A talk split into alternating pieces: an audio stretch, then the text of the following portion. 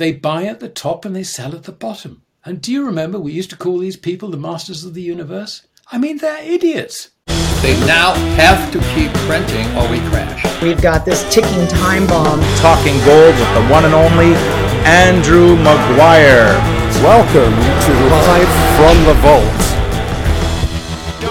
Welcome to Live from the Vault. My name is Shane Moran, and I'll be your host for this episode. And from the entire Live from the Vault team worldwide, we want to thank you for your continued support. And as you can imagine, the community keeps growing more and more every single week, and there's a lot to talk about during these historic times. And Andrew Maguire is in the house with an industry expert by popular demand and a returning guest, Mr. Alistair McLeod, and we'll be talking gold. This is going to be an amazing episode, and you won't want to miss a word right here on Live from the Vault. You know, Live from the Vault gives you access to information and updates that you just can't get anywhere else, and this episode will be no exception. So just before we go to Talking Gold with Andrew Maguire and our special guest, Alistair McLeod, please help us spread the word about this channel by hitting that like button, by sharing, by subscribing if you haven't already done so, and click on that bell if you'd like to be notified in real time as these episodes go live. So with that, let me introduce our special guest.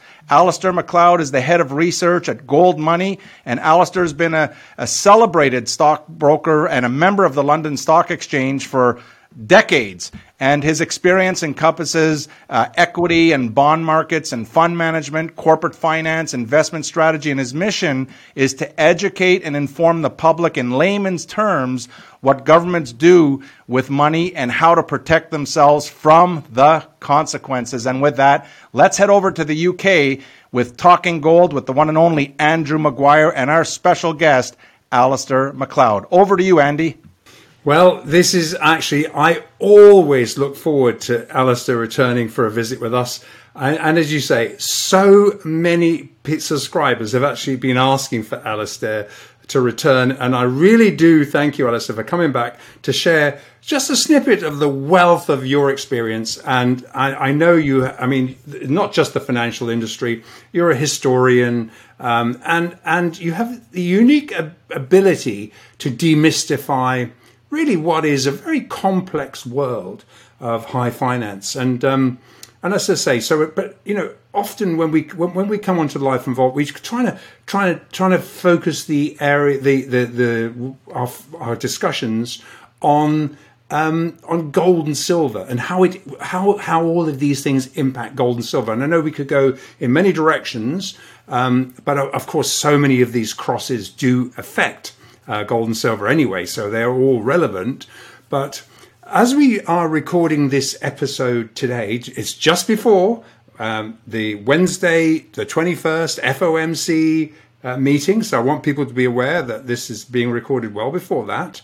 Um, not that not that that is making much difference, but but as we started our day this morning, Alistair, it must have must have struck you the same way as it struck me we evidenced the Russia Ukraine situation, and I know you've done a lot of work on this, um, or shall I venture to say, my view is the proxy war between the US and Russia. Yeah. As we saw this sort of escalate, Alistair, I know you've discussed this before, but what are your thoughts here? And, and it, it, seems here in Europe um, and and the and the and us in the UK, for example, have really kind of shot ourselves in the foot by imposing self harming sanctions on Russia. And good Lord, though, it sounds like they want to dig a deeper hole now. And as you recently put it, I think, very recently, very gr- grabbed my attention, this a group thinking uh, form of myopia has taken over. And as a result of this, what I think is the clown show, uh, shows us peons as having to make choices to heat or eat. What are your thoughts?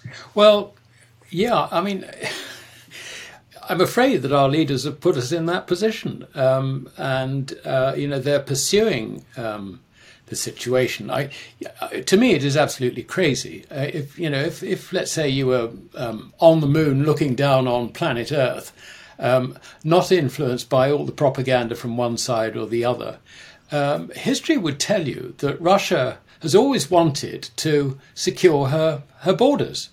She is effectively an introspective uh, nation. Um, and uh, I mean, under communism, uh, what was interesting was that everything that they did in terms of influence abroad and all the rest of it uh, was to try and secure her own position. Um, she was never interested in taking over the world uh, in the way that you could argue that America has in terms of its hegemony. And um, given that that is the case, then Russia's primary interest has got to be to um, ensure that she's not threatened on her western boundary.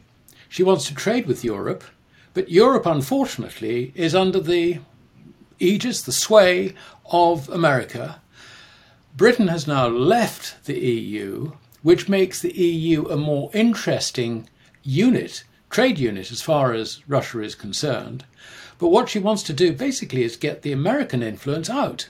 And um, I mean, you could look at this on on two levels. I mean, firstly, there's the level of um, you know missile launches and launches and all the rest of it, which could attack Moscow or could uh, attack deep into Russian territory.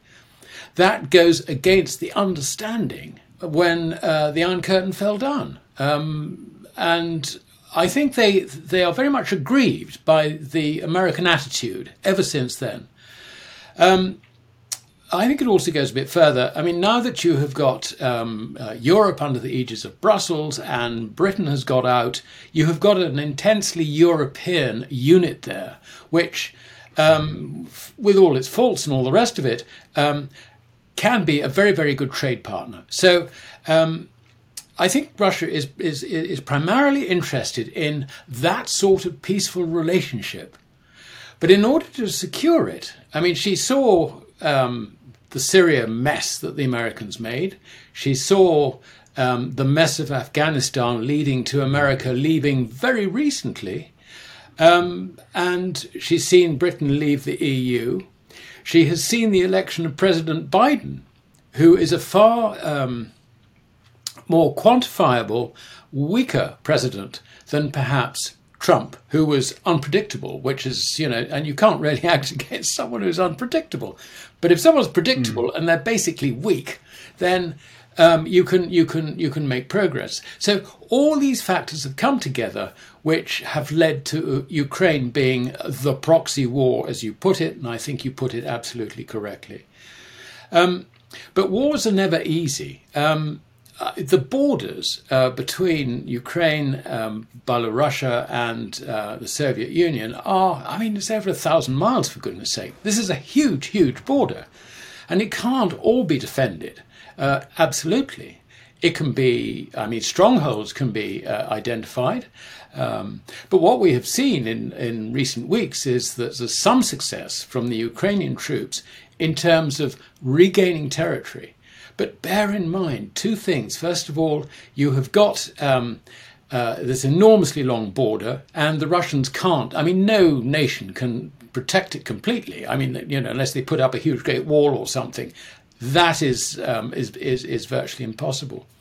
And the second thing is that we're now um, beginning to enter the the winter months when um, uh, military campaigns basically grind to a halt. So I think what we're likely to see is not so much um, you know, further wonderful gains by by the Ukrainians, but you know, this is going to turn into something like the Somme at its worst. You know, muddy, nasty conditions, troops in trenches, bedded down, making no progress, and lobbing the odd missile at each other.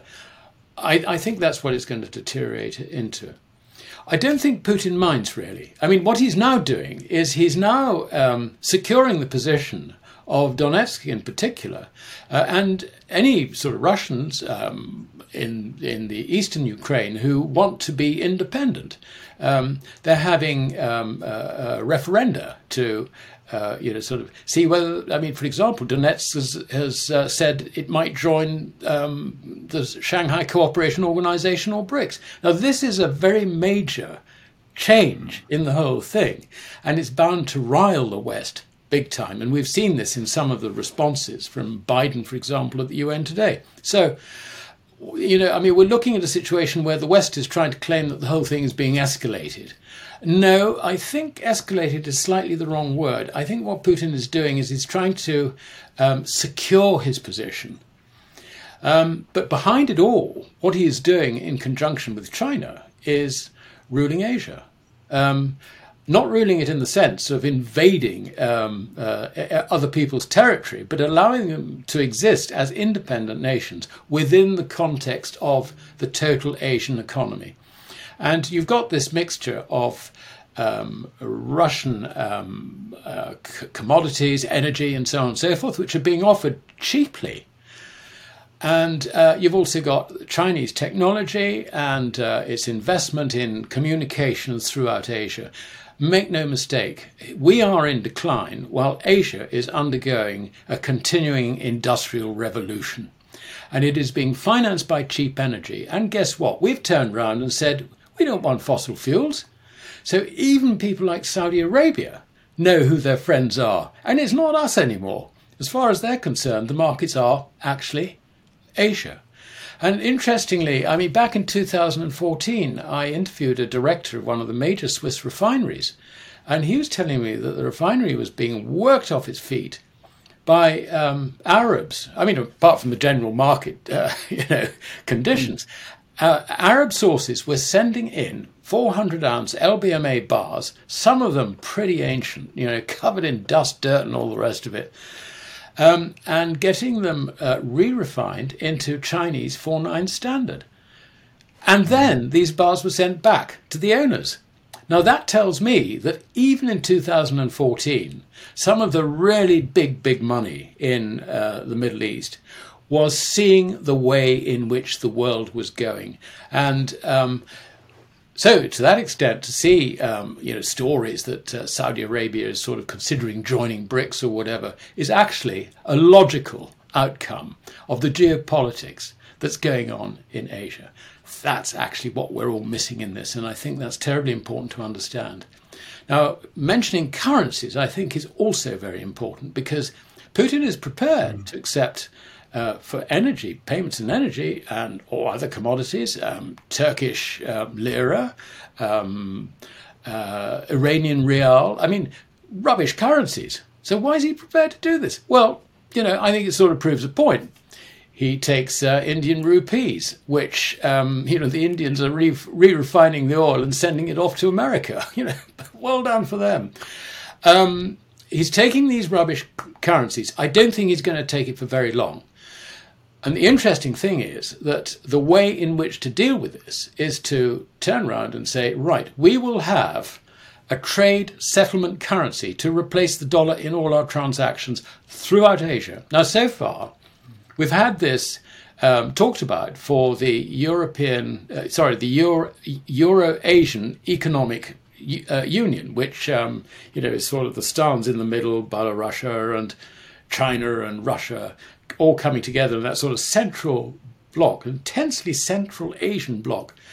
Um, but it's going to be wider than that. And I think that um, the new Moscow standard, which was proposed and marketed as a response to the LBMA's uh, kicking out the refiners, no, it's not that. It's actually, I think, central to the plan, which is being put together by the same man who is tasked with coming up with the um, Eurasian Economic Union new trade currency is being put together by Sergei Glaziev, the same guy. So we can see which way this is going. And um, if I was to make a prediction, I think that the direction um, in which Putin is taking this is that he will substitute these rubbish currencies, which at the moment he is prepared to take for his oil, energy, and commodity exports, mm. with a new trade currency, which will be based on gold. So this, these are extremely interesting times, Andrew, uh, as, as far as the, the really big picture is concerned, anyway. I mean that, that that is that is just so helpful because I think again I think you've nailed every single aspect of of that, Alistair, and um, and I think you know I, I remember back I, I, know I looked back at one of our previous interviews. That was back in July 2021. I remember asking you to comment on the Russian central bank selling dollar reserves and adding gold in its place. And in other words, openly swapping dollars for gold back then. And, and, we, and we noted back then there was clearly moving to set up a new payment system. uh, to reduce dependence on the SWIFT interbank uh, payment system. And of course, what you've just outlined is exactly this is the connect the dots. And you're talking about really long term thinking here, strategy. Uh, and and th- this strategy has clearly been in place for quite some time. And let's face it, um, Russia and China are both military enemies of the US. Always have been, and, and yet they will trade with each other. They've got completely different outlooks on everything. Um, and uh, I mean, the, the situation was uh, made considerably worse when President Trump decided to really go at China and um, isolate China from world trade as much as possible.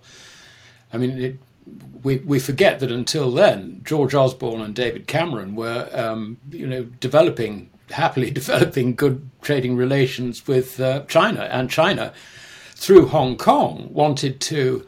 Uh, use uh, London as its as its main international financial centre. You know, I mean, brilliant, brilliant stuff. But that was all kiboshed by by by President Trump, and um, you know, we were then put in the position through the Five Eyes uh, uh, intelligence relationship of either going with with America or or, or going our, our, our own way. And the establishment certainly wouldn't have done anything other than um, fold and go with America. So uh, we've lost that opportunity. Um, in any event, the whole thing has changed, it has deteriorated. Um, all the publicity about the very bad way in which the Chinese treat their citizens um, is now in everybody's mind, and that was a deliberate act to, to get people thinking that way. Um, so, uh, you know, we can't really put the clock back in that sense, and I, it's it's it's a fascinating um, problem, I think, that uh, the new Conservative government has under under Liz Truss. Now, at the moment, she's all gung ho. Um, continuing as she was, you know, the, the previous policy. And I am sure that um, as Foreign Secretary and now as Prime Minister, she will continue to be advised by the intelligence services, which are in hock to the Americans. Um, that mm. uh, you know we've we've got to um, you know continue to deny a role for China in world effects, and uh, also to continue to double down on helping the Ukrainians against the Russians in that proxy war. Um, the, to, to, my mind, these are wrong-headed policies. I mean, it's it's not showing uh, the wisdom which we require of statesmen. Um, and I was very interested in this context. Some time ago, Kissinger, who is now what ninety nine or something, uh, he made mm the remark that really um, uh, the best thing to do is to get the Ukrainians and Russians to talk together and you know try and resolve this. Sooner or later, he said, we're going to have to talk. And I think he's absolutely right. But we're so far away from there and we're still drifting apart. Um, so we're not going to have a peaceful world at all. But um, mm. I think I'm very, very hopeful that the one good thing that will come out of this is sound money uh, from uh, the Asian bloc. Um, because if they do that, then we will have no alternative but to follow them. We won't follow them immediately, but we will follow them in time. Um, and I'd like to just make another point. I mean, I've always taken the view that uh, for Russia and China to declare their true gold reserves would be rather like a financial nuclear weapon. Um, we do know yeah. now, um, officially, that uh, between uh, the, the, central bank's reserves and uh, other Russian government accounts, they've got over 12,000 tons of gold. Now, put that against America, which claims it's got 8,134 tons uh, yet to be verified. Um, uh, and uh, you can see that the situation in terms of gold, which remember legally is money, everything else is credit. Mm. That's the legal position, mm. whatever the politicians say, whatever the economists say. Under those circumstances, you can see that um, legally it puts Russia in a more powerful position financially than America. Um, the other thing I would say about the Russians is that their economic analysis is not bound up in the Keynesian fallacies, which um, we which we live with all the time. Our markets, you know, are driven by it. Um, government policy is driven by it. Um, uh, interest rate policy is driven by it, and it's all rubbish. They see through it, and you can see from the speeches, the very few speeches that Putin makes on uh, the subject of Western's um, uh, economic and, and, monetary policies, that he sees it, He's, he understands it, and um, that tells me that this analysis, that they actually understand the role of gold as money, and this must be returned to at some stage. I think that's very important. The difference is that from being um, a nuclear option, I think what the Russians and Chinese are now seeing as a result of our actions is that they need to do it for defensive purposes rather than offensive purposes. And that's a major, major shift. So I'm very hopeful that we will get um, a return to some sort of sound money. I'm sure they'll make a hash of it. you know, I don't trust any government to get these things right first time. But at least, I mean, you're looking at over half the world's population potentially in the SCO, uh, EAEU, and um, uh, BRICS, um, you know, mixture. Over half the world's population. We're only about 20% in, in, in NATO and our supporters. So the majority of the world could well um, move towards um, accepting gold as money and the backing for their currencies. And that, I think, is desperately important. And Alistair, as you, as you quite rightly say, you've made so many good points there. I mean, uh, you know, gold has never ceased to be money. It's just that the fact that um, I guess uh, I guess we have been uh, gaslighted, or as a as, as, as a country, as as a as a global com- community, to thinking then there's only one solution, which is uh, fiat money, which you can print to any amount you wish. And and I think what what is so interesting here is as well is that first of all you've mentioned how Russia Putin is really strategically playing this very very well. And do you know what what I really like about our conversation here is that you're intelligently um, disintermediating the narrative, the the one narrative that is everywhere, and questioning it. It's so, this is about education and for people to make up their own minds. And and really, you know, what you've just outlined is so correct. It's so true. And um, and I think. You've talked about several things here. I mean, for a start off, I mean, you're quite right. I mean, Putin, what was it? The weather defeated Napoleon. The weather defeated every army that's ever attempted to take on Russia. It's ludicrous to even including Hitler. Yeah, in, that's what I mean, Hitler. So yeah. with with his massive machine, uh, I mean, to, to, it's even ludicrous to think that that one that there isn't going to have to be some for either either either everything is in ruins and we all die or basically a negotiated settlement has to come out of this. And one, I think one of the things that really, really uh, made me very, very angry um, was that back in April, it was absolutely clear from every side that Russia and Ukraine were ready to do a deal, to actually settle.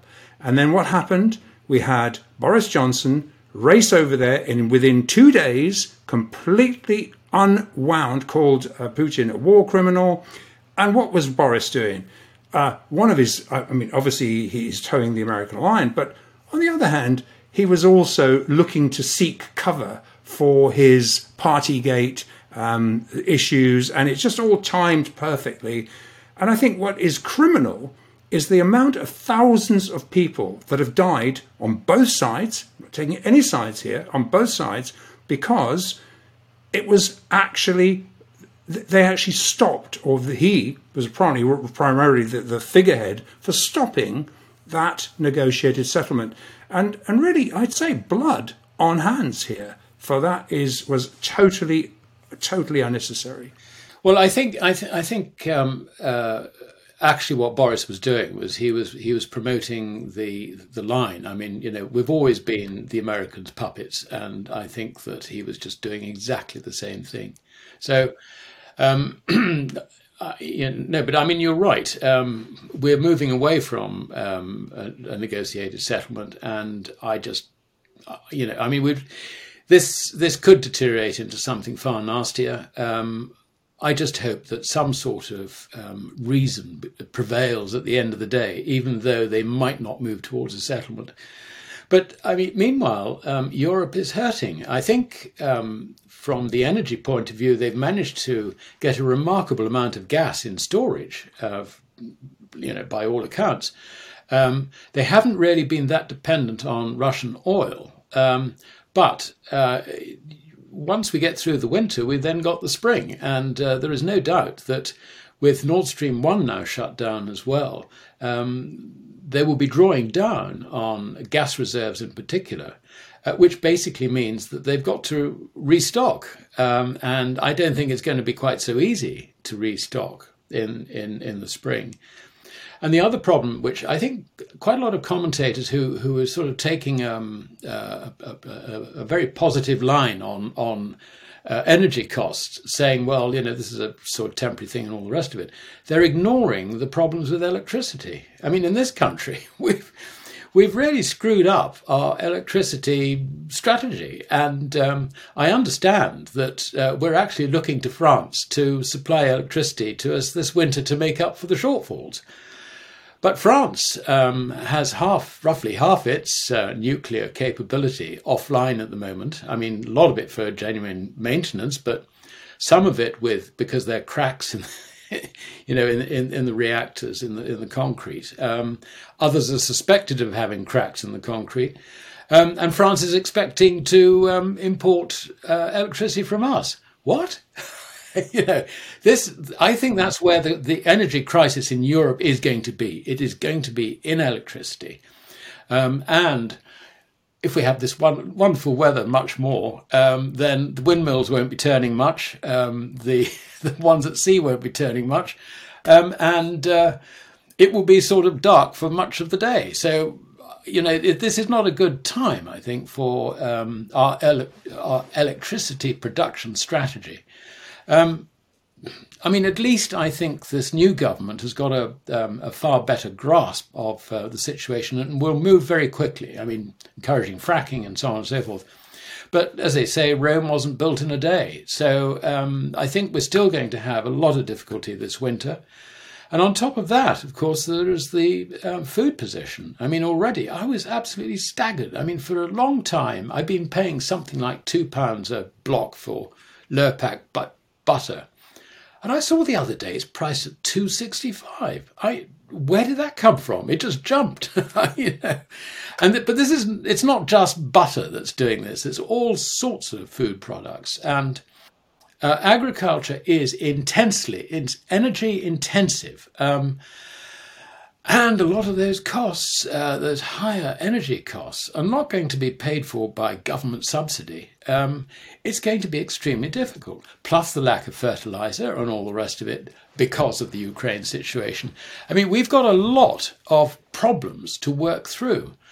And the point about inflation isn't is that the, these are not the causes of inflation. What causes inflation is um, printing the currency to uh, pay for the higher prices. That's what does it. And of course, this is going to be the next wave of uh, uh, of currency inflation um, as uh, Europe, as uh, Britain, and um, I don't know, I suppose to a lesser extent America deal with this energy crisis. And then we've got a further problem, um, Andrew, and that is that banks quite understandably, see this risky situation. And um, their balance sheets are very, very highly leveraged. I mean, I reckon that the GSIBs in both Japan and also uh, in Europe are over 20 times um, leveraged on average. And some of that, you know, we're looking at sort of going up to 27, 30 times. Now, this is unheard of. It's the consequence of negative interest rates you know, because the margins just go down, down, down, down. How do you maintain your profits? Well, you just get your balance sheet. But that's fine until it gets to a point where suddenly the music stops. The music has stopped now, and bankers are reversing their earlier uh, credit expansion pro- policies. I mean, I was fascinated to see a headline in the Wall Street Journal the other day, uh, which said banks have lost 370 billion in deposits. Well, yeah, I mean, the figure might be right, but um, what actually happened is the banks didn't lose it. No, what they did was they contracted their balance sheets. You know, they reduced their loans and they reduced the deposits. In total, down 370 billion. This is evidence of what is going on. Now, this matters because what is GDP? GDP is the sum total of transactions, qualifying transactions, financed by, guess what? Bank credit. Nothing else. I mean, there are a few cash transactions, but less and less so. So if you contract bank credit, then you're going to contract GDP, nominal GDP. That's what we're now seeing. And because there is so much more bank credit contraction to come, the slump, and that's what it is, we must not mince words over this, the slump is going to be extremely serious. How do the central banks respond to this? Well, the answer basically is that government deficits will shoot up. They will finance it in the bond markets. They will have to reverse quantitative tightening into quantitative easing, and then we will see the currencies begin to collapse. Ergo, you've got to earn gold because that is your escape route from what is actually happening. It's as simple as that. That arrives beautifully at, at gold, and, and and you're absolutely right. That's the anchor for this, and um, and I think you know if we you you've mentioned the SCO a um, couple of times. Um, I mean, what we're talking about, what, 3 billion Eurasians here? I mean, isn't that like uh, half of the world's population here? I mean, the, really, it, it, it, this side of the world is blinkered, is absolutely blinkered to, to what's really going on.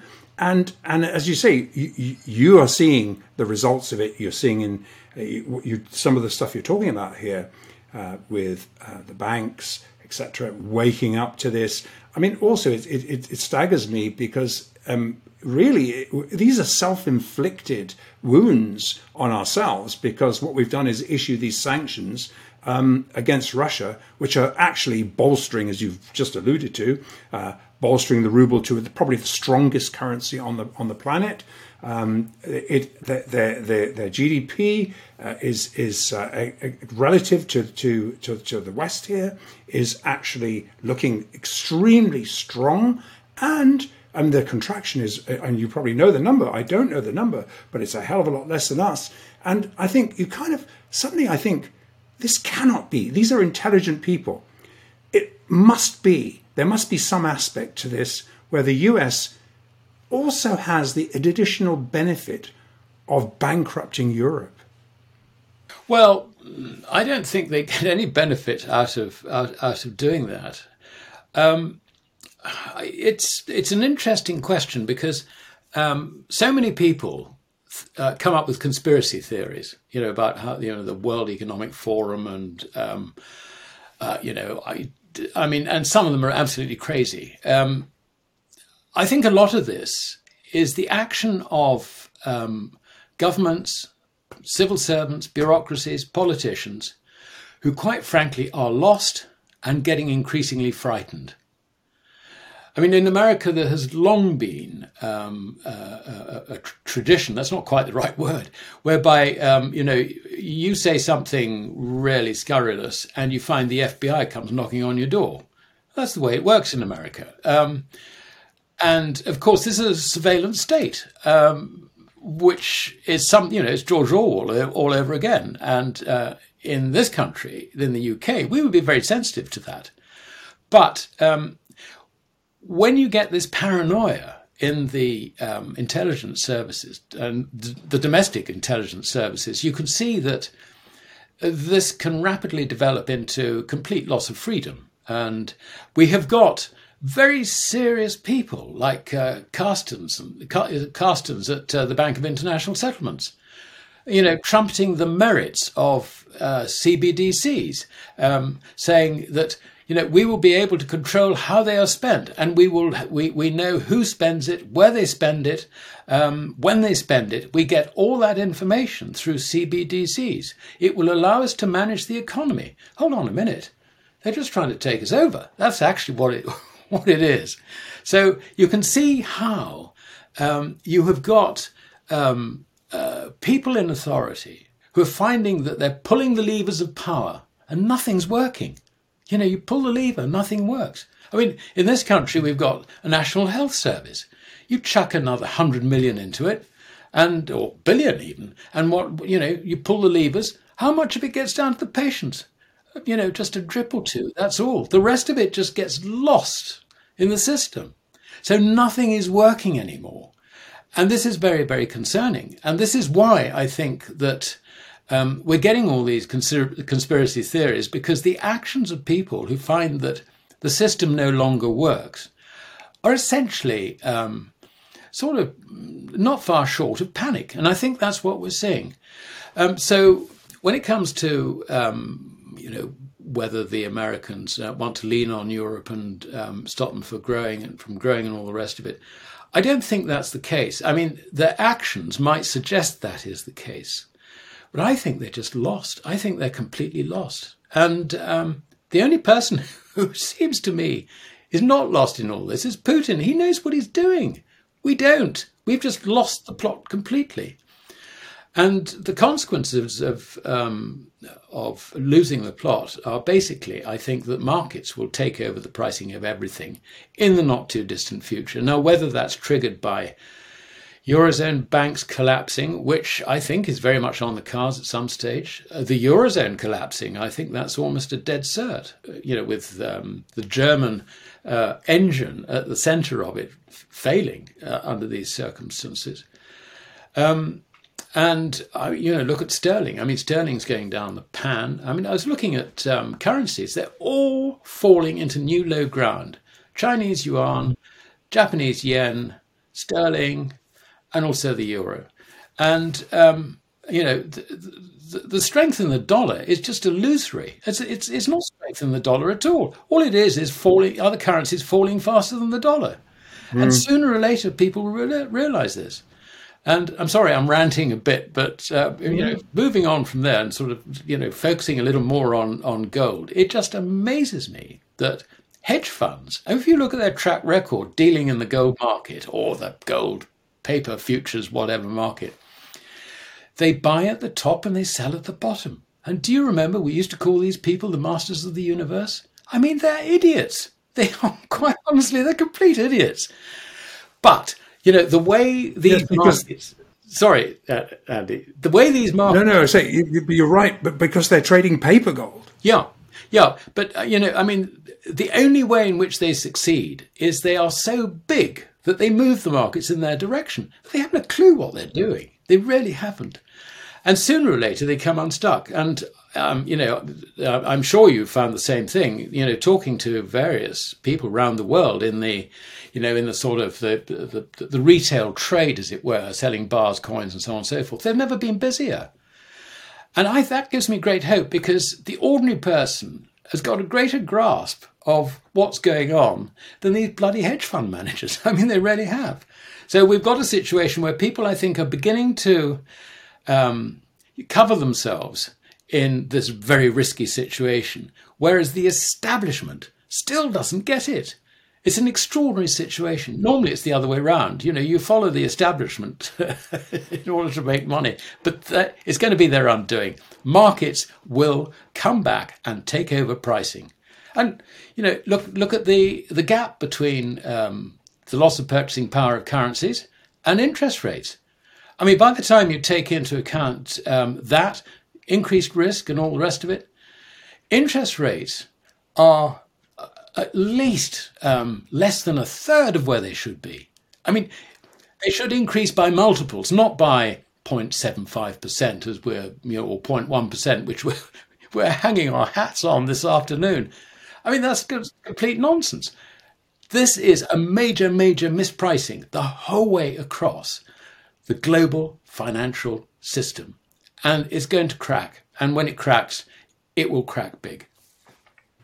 And, and from from the physical market perspective, I mean, we've been talking a lot about gold as money, and of course, we're talking physical gold as money, um, as is Russia, China, um, and and really um, what we're to, in the West, we tend to think of, or the price of gold is often set in the paper markets. It has very little relevance to what's really going on. In fact, as you know, we look at a fix at the at the uh, London gold fix, we see three to five tons being squared. I mean, come on! I mean, we know there's far more being traded off out outside of Loco London than this siloed little club that um, decides what they're going to fix the price at for relative derivative reasons. Um, but outside that, there's a whole physical market. And I think what we're talking about here with some all of the stuff we're talking about, we're talking about also, you're talking about SCO, you're talking about various um, uh, uh, markets that are physical markets. And it's to me, I, I see it, I see it every day. Our liquidity providers talk about it every day. The physical, the, the paper market liquidity is evaporating bit by bit. We see it a bit in the COMEX. We only see half of the, not even a quarter of the picture. The, the physical markets are being settled elsewhere at its own price. And it's increasingly going to uh, do so. And I think this is why it's such an opportunity for people to buy physical gold, physical silver at these ludicrous prices. Um, as you say, the hedge funds have spec- we call them speculators, but I mean, you know, they are partly, they're, they're mostly that's the problem. They are speculators. They're in, they're out. Uh, they've been led by the nose by the insiders, the house, to do certain things. When the dollar rises, oh, tick for tick sell. Uh, you know, so, and I think the other thing is dealing with somebody quite recently who said, Yes, Andrew, yes, yes, yes, I, I'm thinking about investing my money into gold, but it's so bloody volatile. And I said, Hang on, hang on, pull up a chart.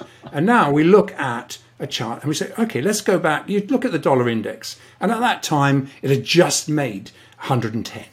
So, okay, so that's 20 year highs. Now look where the price of uh, gold was in dollars, 315 bucks. In pounds, 250 in round numbers. So where's the volatility? And it's suddenly you look and realize. And so I guess my question is just because the dollar's rising, as you say, because of the reason is you've given the correct reason, it's just it's just the best of a bad lot. Um, it's quite possible for gold to rise alongside the dollar, is it not?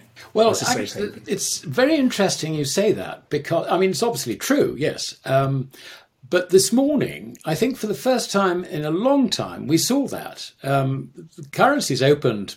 You know, you know, against the dollar. I mean, they fell quite heavily, and the trade weighted was up at a record again. And what happened? Gold was up 13 $14. Not very important in the whole scheme of things, but you can see that perhaps a few people are beginning to latch on to the idea that, hold on a minute, these currencies being destabilized isn't good for any of them, let alone the dollar, and perhaps we ought to be looking at something else. As to your point about where volatility is, um, my colleague James Turk um, produced a wonderful chart of the price of oil from 1950 in various currencies and also in, in gold uh, between 1950 and today. and, you know, the gold price is just a sort of line like that. And I can tell you that from 1950, when uh, oil was priced at, I think it was something like $2.69 or something a barrel, um, today the price in gold has fallen by roughly 25%. but you look at the volatility the volatility in sterling is way way off. I mean, it's just incredible, and also the dollar to a lesser extent euro, but the euro only really started in the year 2000. So, but you can see that the volatility is in the currencies. But hold on a minute, the idea of a currency or a medium of exchange is that when you do a transaction, you and I will agree what a pound is. But we might argue about what we're buying. I mean, if I'm buying, I don't know, something like um, you know, an antique table off you or something like that. You know, we're going to haggle around the price of the antique table. We're not going to haggle over the value of the currency.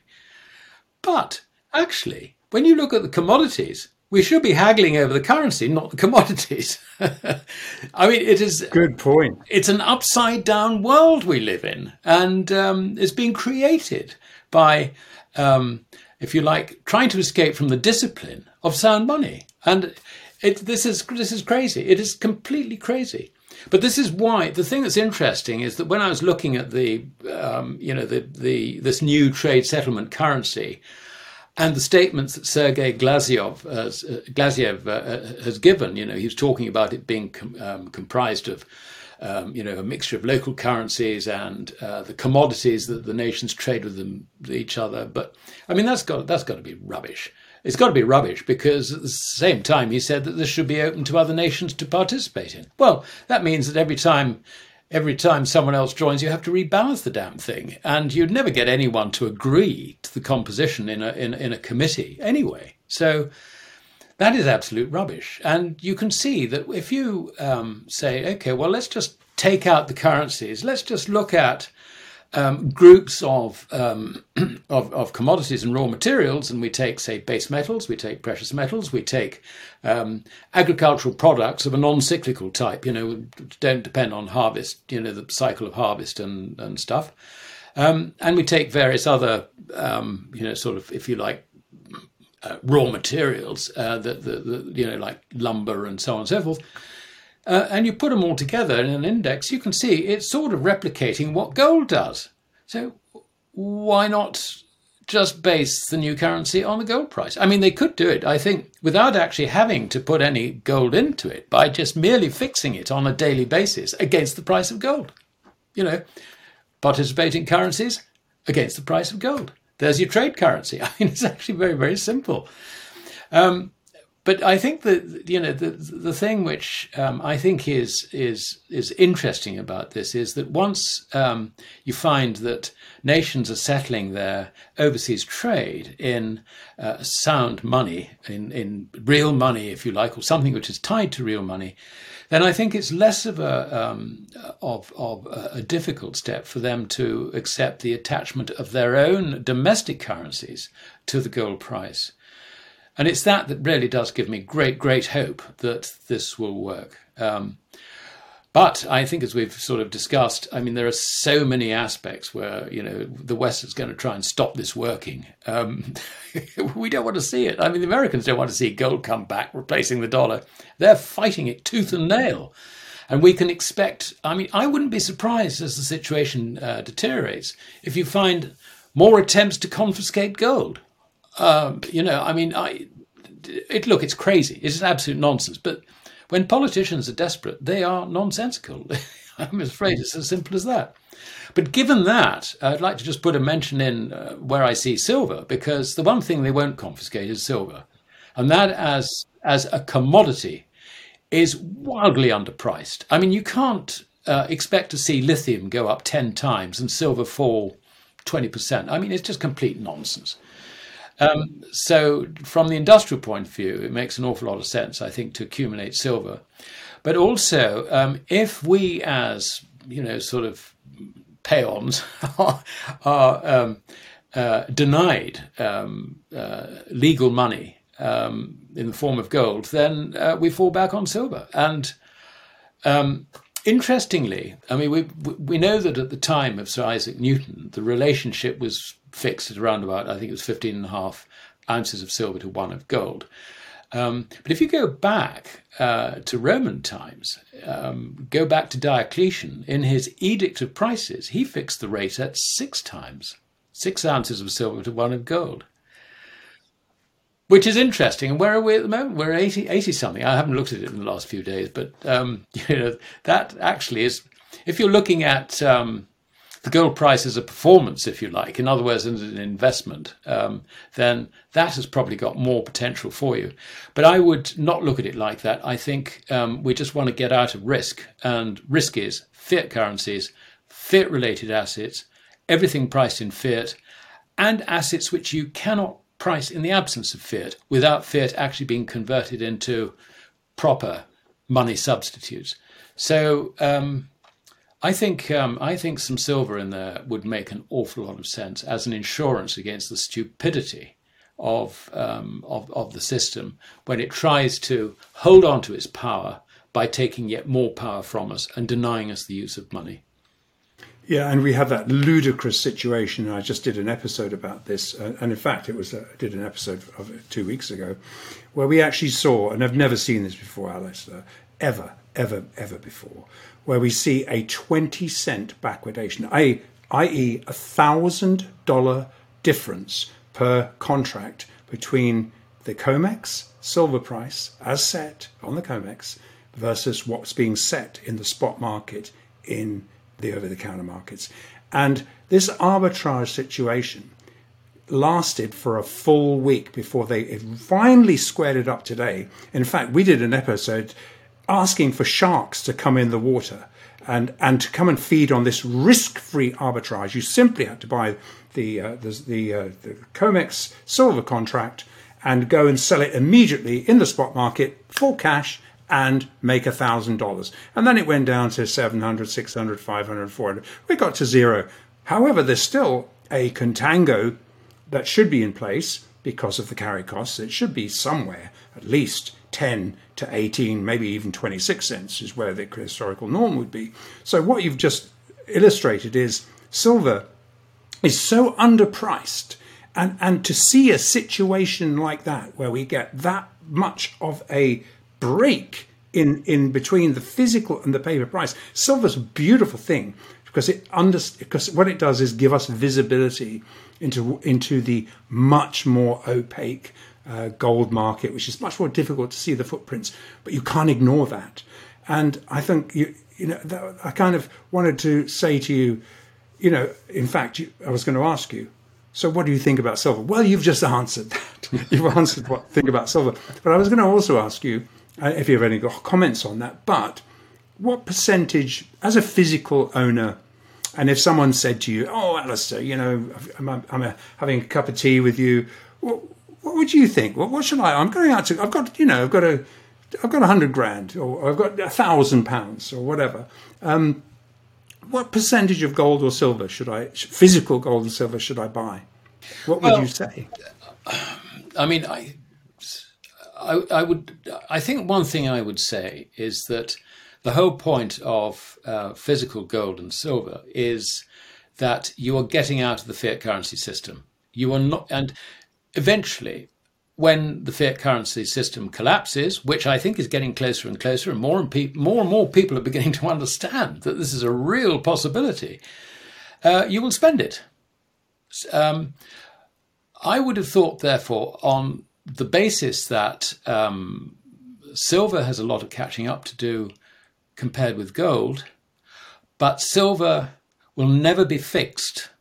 Um, because the only escape route from this is that eventually these fiat currencies will have to be fixed in, against gold.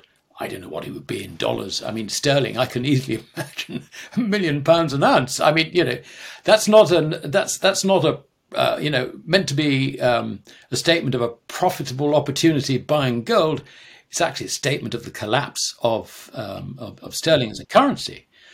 I don't know where it would happen, but they need to do that in order to distribute, if you like, um, a um, money substitute, a gold substitute uh, across um, the nation. Uh, I mean, we had this uh, in after the war with with with um, Hong Kong. Um, when uh, we reclaimed Hong Kong, we walked in there, and there was the military yen, which was completely collapsed in value.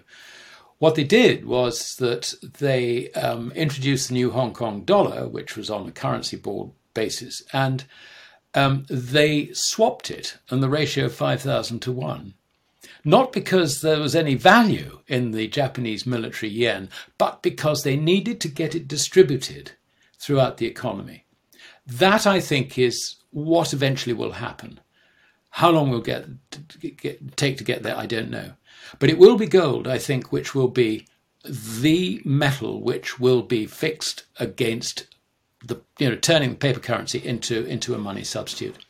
So taking that into account, I would think that um, I wouldn't have a majority of um, my um, physical gold and silver in silver, but I would probably have something like 30 to 40%. I think that would make sense because that would maximize uh, your resources I think, in the interim period when you will find there is a catch up. I mean, we all know that when the price of gold goes up and it takes silver with it, silver tends to move up twice as fast as gold or slightly less than twice as fast as gold. So that, in fiat money terms, um, would be a very good starting point. Probably to switch later on back into gold when, say, the ratios drop to something like 30 to 1 or something like that, or you know, some, you know, something which which will enhance your your um, uh, you know the gold in your possession, the physical gold in your position, compared with your starting point. A hell of a lot easier to barter a one ounce of silver when the prices go uh, get much higher than than an ounce of gold, which would maybe of extreme Um, and, when you say value, of course, you've just explained it. It, it, relative to fiat currencies. It's it's a pointless comparison, but it is what this is. This is um, paid for, no counterparty risk. All the energy that created it is in it, and therefore uh, it will be. It'll have enormous buying power, and silver would have would be much more exchangeable, in my view, than the, than the equivalent amount of gold. So I think it's advice, it's the same advice I would give to people. Look, you know, is get as much of your money into gold and silver, physical gold and silver, but obviously you need to pay your bills. You need to have something. Uh, and so I would view silver in the same way, um, that that'll be your spending money at some point. I think you. I think you make a very good point there. And the other thing, which I think is terribly important, is that um, your family and your close friends around you um, will not have taken this course of action, and uh, they will need help. And silver will be, I think, more useful in that context than than gold necessarily. I would see gold as being, um, uh, if you like, very useful um, for, uh, if you like, doing capital transactions. I mean, um, going back to um, uh, an earlier situation in Germany in 1923, um, you know, I've said this so many times, so I'm repeating myself in a way, but you could have bought um, a really posh house in Berlin um, in, in late 1923 for uh, five ounces of gold. It was $100, which is just slightly less than five ounces of gold at 20.67 to the ounce, which was the conversion rate then.